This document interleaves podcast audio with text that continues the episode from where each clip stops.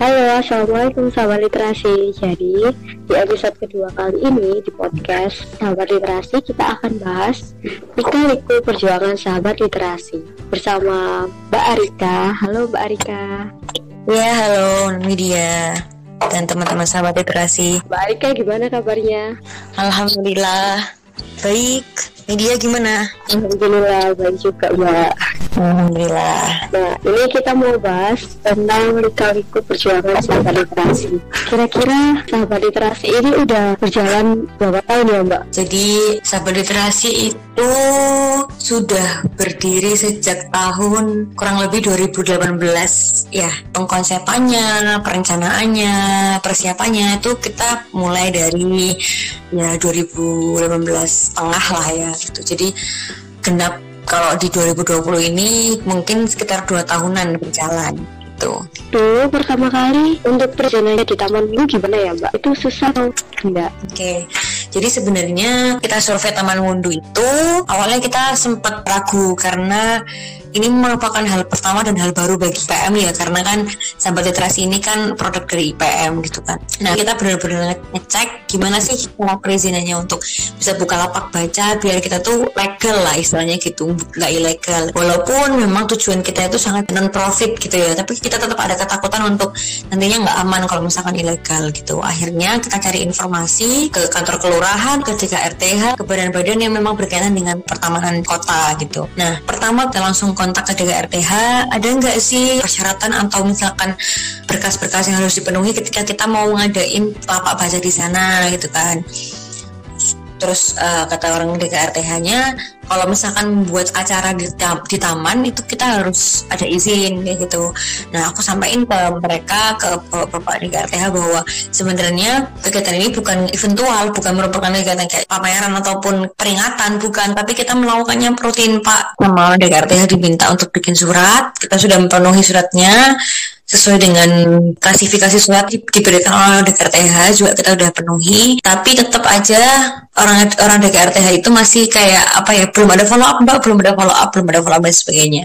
Kalau mbaknya mau mau follow upnya cepet mending langsung aja ke kelurahan. Karena yang langsung berhubungan dengan taman itu kan di kelurahan itu mbak gitu. Oke. okay aku ikutin tuh alurnya aku ke kelurahan Tambak Sari. Waktu itu panas banget aku ingat banget itu. Terus aku ngobrol sama orang kelurahan yang bagian DKRTH-nya terus menyampaikan bahwa ini bukan profit kan mbak gitu. Ini nggak jualan kan? Enggak pak. Kita kita pure gratis. Jadi kita sediakan buku di lapak itu kita free benar-benar semuanya mengunjung taman tuh bisa banget baca di tempat kita. Nggak ada biaya sewa nggak ada biaya harus beli makanan atau minuman nggak ada pak gitu. Karena memang tujuan kita hanya untuk meningkatkan budaya literasi atau minat membaca yang masyarakat kayak gitu. Terus akhirnya oh gitu tambah gitu. Nah bener sih kata orang DKRTH Jadi orang kelurahan ini agak, agak lebih luas lah gitu. Jadi ya nggak apa-apa mbak. Tapi jangan mengganggu aktivitas lain ya gitu. Banyak lah warning-warning disampaikan kelurahan yang ya oke okay, kita iyain aja gitu. Sampai kemudian akhirnya walaupun kita sebenarnya belum puas karena kita nggak punya izin legal yang kayak surat gitu loh kayak surat bahwa kita diizinkan itu nggak ada gitu. Jadi sebenarnya kita belum puas sih aku sendiri belum puas karena nggak ada bukti bukti resmi gitu. Cuman tulisan aja gitu. Karena orang kelurahan juga waktu itu bilang kalau kalau misalkan mbaknya minta surat nanti kita yang kena sama DKRTH dan sebagainya dan sebagainya gitu. Istilahnya mereka malah ngasih saran yang itu malah mengamankan kita. Akhirnya ya udah kita ikutin aja apa apa saran kelurahan yang waktu itu juga sempat kita terkendala bukunya juga terbatas. Jadi di awal kita buka open donasi buku untuk teman-teman semuanya yang pelajar Muhammadiyah di Surabaya yang memang punya buku nggak kebaca itu kita himpun itu pun juga sebenarnya jumlahnya masih terbatas banget untuk skala taman baca yang kita buka ya harusnya itu lebih banyak sih. Akhirnya udah kita buka di situ sore hari jam 3 waktu itu kalau nggak salah ya. Kayak kita pilih spot yang pertama itu itu pun juga nggak ada yang datang jadi kita yang kayak orang sales-sales gitu ke temen-temen ke adik-adik yang dia di sana. Ayo yeah. gini gini gini gini gini. Demi kita memang bener-bener niat untuk pengen mereka tuh bisa baca dan minat baca kayak gitu. Bener apalagi dulu uh. mungkin sempat kita diraukan gitu mbak ya bahkan kalau ada satpol pp kita masih ditanyai kan dikira kita jualan. Mm-hmm. terus kita juga narik perhatian anak-anak. Ini kita sampai bawa jajan. Ya oke. Okay. itu itu sebenarnya ada di ilmu marketing deh sebenarnya di ilmu pemasaran ya. Jadi kalau misalkan kita waktu itu kita pikir ya ini kalau misalkan nggak ada yang mampir ke lapak kita ya kita sama aja nggak berhasil gitu kan. Akhirnya kita putar tuh otaknya. Ya udah kita ada yang jaga di lapak baca, ada yang muter ke seluruh taman untuk untuk nawarin bukunya gitu.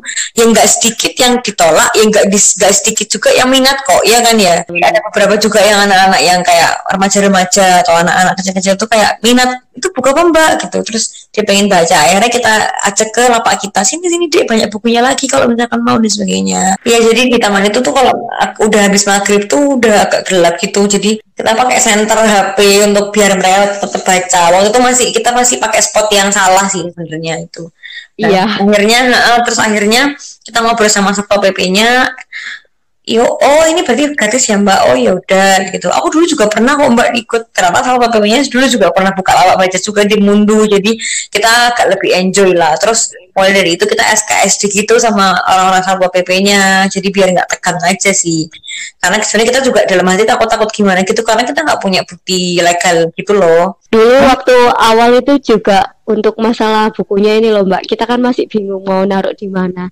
Nah dari sana kita kan kenal sama satpol pp-nya sana sih. Jadi daripada anak-anak sahabat literasi ini bawa kerdus-kerdusan buku gitu kan kasihan juga jauh juga dari rumah. Jadi kita titipkan di sana. Kita join sama satpol pp di sana. Nah akhirnya kita jadi kayak bersahabat gitu ya deh ya sama satpol pp-nya. Iya. Nah. Dulu kan kita sampai bawa satu karung itu isi buku semua iya. angkat-angkat sama banner gitu. Iya kita titipin akhirnya perangkat-perangkat alat untuk kita buka lapak itu yang awalnya kita bawa pulang terus datang lagi bawa lagi pulang datang lagi bawa lagi. Akhirnya kita titipin titipin di pos apa di sana. Karena kita SKF yeah. tadi akhirnya kita pakai pos itu gitu. Seiring jalannya itu uh, kita juga ada salah satu volunteer kita itu dari kampung dolanan mbak. Jadi juga malah menarik adik-adik di sana karena mereka bawa dolanan-dolanan jadul gitu untuk lagi inovasi lagi ketika ada itu ya volunteer kita dari ya. dia juga ikut di komunitas kampung dolanan jadi dia apa ya kasih beberapa saran untuk kita biar bisa lebih bagus aja variasi lapak bacanya dengan bawain mainan-mainan tradisional kayak gitu bahkan lama-lama itu di, di misalnya di pertemuan ketiga atau pertemuan keempat itu adik-adiknya malah nyari kita ya. Iya karena kita kita sendiri kan sama adik-adik ini kan terbuka terus mengajak dia sama mengedukasi. Jadi kan mereka merasa nyaman punya ruang buat belajar gitu kan. apalagi anak-anak sendiri ini kan termasuk orang-orang yang kurang perhatian juga dari orang tua karena kan mayoritas anak-anaknya juga anak dari penjual. Nah, iya, jadi pas kita akhirnya jalanin satu pertemuan, dua pertemuan, kita mulai bisa belajar tuh ya, kita mau bisa ngamatin juga kalau oh ternyata yang sering mampir di tempat kita tuh adalah anak-anak pedagang di sana. Anak-anak yang memang dia itu nggak ada yang ngurus di rumah, akhirnya dibawa ke taman juga untuk bantuin dagang gitu. Untungnya ya dari situ kita jadi kayak meriset ya, ini melakukan pengamatan bahwa uh, satu anak nih misalkan si A, dia tuh sering banget rutin ke lapak baca kita gitu. Terus kita gali lagi dia tuh sebenarnya kelas berapa? Oh ternyata mereka tuh rata-rata pada banyak yang juga nggak naik kelas gitu ya. Banyak yang juga kelas sih tapi nggak bisa masih belum bisa baca padahal udah kelas 4 belum bisa baca belum bisa ngitung juga. Hmm, akhirnya nih dia dan teman-teman itu kayak rutin banget ngajarin dia untuk baca. Dan mungkin skill membacanya atau cara bacanya dia dari pertemuan ke pertemuan? Dari yang awalnya cuma satu perkata lama-lama udah bisa per halaman itu bagi kita sangat-sangat goal banget sih. Kayak kepuasannya gak sih Nat? Iya bahkan hmm. ada satu anak ini yang rutin ya mbak. Cewek dia itu sampai bawa tugas dari sekolahnya karena disuruh ngerangkum novel gitu loh mbak. Jadi dia pinjam novel di lapak kita terus dia merangkum terus kita disuruh ngoreksi gitu loh minggu depannya dia datang lagi. Mbak hmm. Alhamdulillah mbak nilai aku bagus. Karena kemarin yang novel aku rangkum itu ternyata motivasi banget kata guru aku. Hmm. kamu hebat gitu. Ini kan ada nilai yang bagus gitu loh. Komunitas kita kan merasa kayak goals gitu kalau udah dapat kayak gitu kan. Karena memang kita dari awal nggak pernah memikirkan untuk untung di finansial ataupun teman-teman yang bergabung di komunitas kita itu kan semuanya nggak ada fee yang dikasih ke teman-teman kan teman-teman semuanya hadir yeah. dengan panggilan hati benar-benar rela untuk ngomongin waktu dan tenaganya. Aku salut banget sama teman-teman yang bergabung dan konsisten untuk hadir di setiap pertemuan sahabat literasi terus hadir di setiap anak-anak yang yang mampir di lapak itu kesulitan baca atau kesulitan nulis. Intinya wah pokoknya kalau misalkan bisa di peringkat nih ya boleh di peringkat nih. Kalian tuh maksudnya teman-teman sahabat literasi atau relawan sahabat literasi tuh kayak kecintaanku lah istilahnya pertama kecintaanku pertama yang memang bagi aku tuh bermakna banget. Aku pikir memulai komunitas ini tuh sesuatu hal yang udah sangat-sangat sulit ya buat aku untuk memulai ini gitu ya.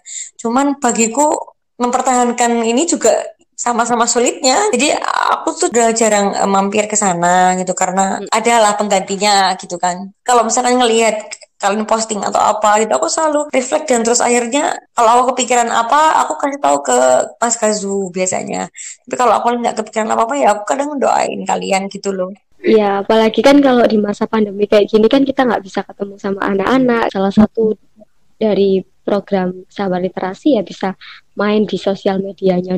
Jadi saran untuk teman-teman yang mau memulai uh, buat komunitas macam komunitas ini uh, selain kita fokus ke aktif kegiatan utama dari komunitas, kita juga harus fokus ke sosial media.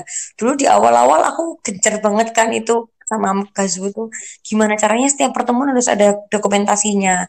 Minimal iya. orang-orang tahu dan kenal lah. Maksudnya nggak asing sama sahabat literasi dulu. Masalah mereka mau join apa enggak atau donasi atau enggak, nggak masalah yang penting mereka tahu dulu gitu jadi karena nggak dipungkiri ya di zaman yang kayak gini kita nggak bisa lepas sama teknologi gitu sih Iya, makasih Mbak Arika atas waktunya. Nah, makasih ya sudah berikan kesempatan aku untuk ngobrol di podcastnya Sahabat Literasi. Iya, jadi gitu teman-teman tentang lika-liku perjuangan sahabat literasi.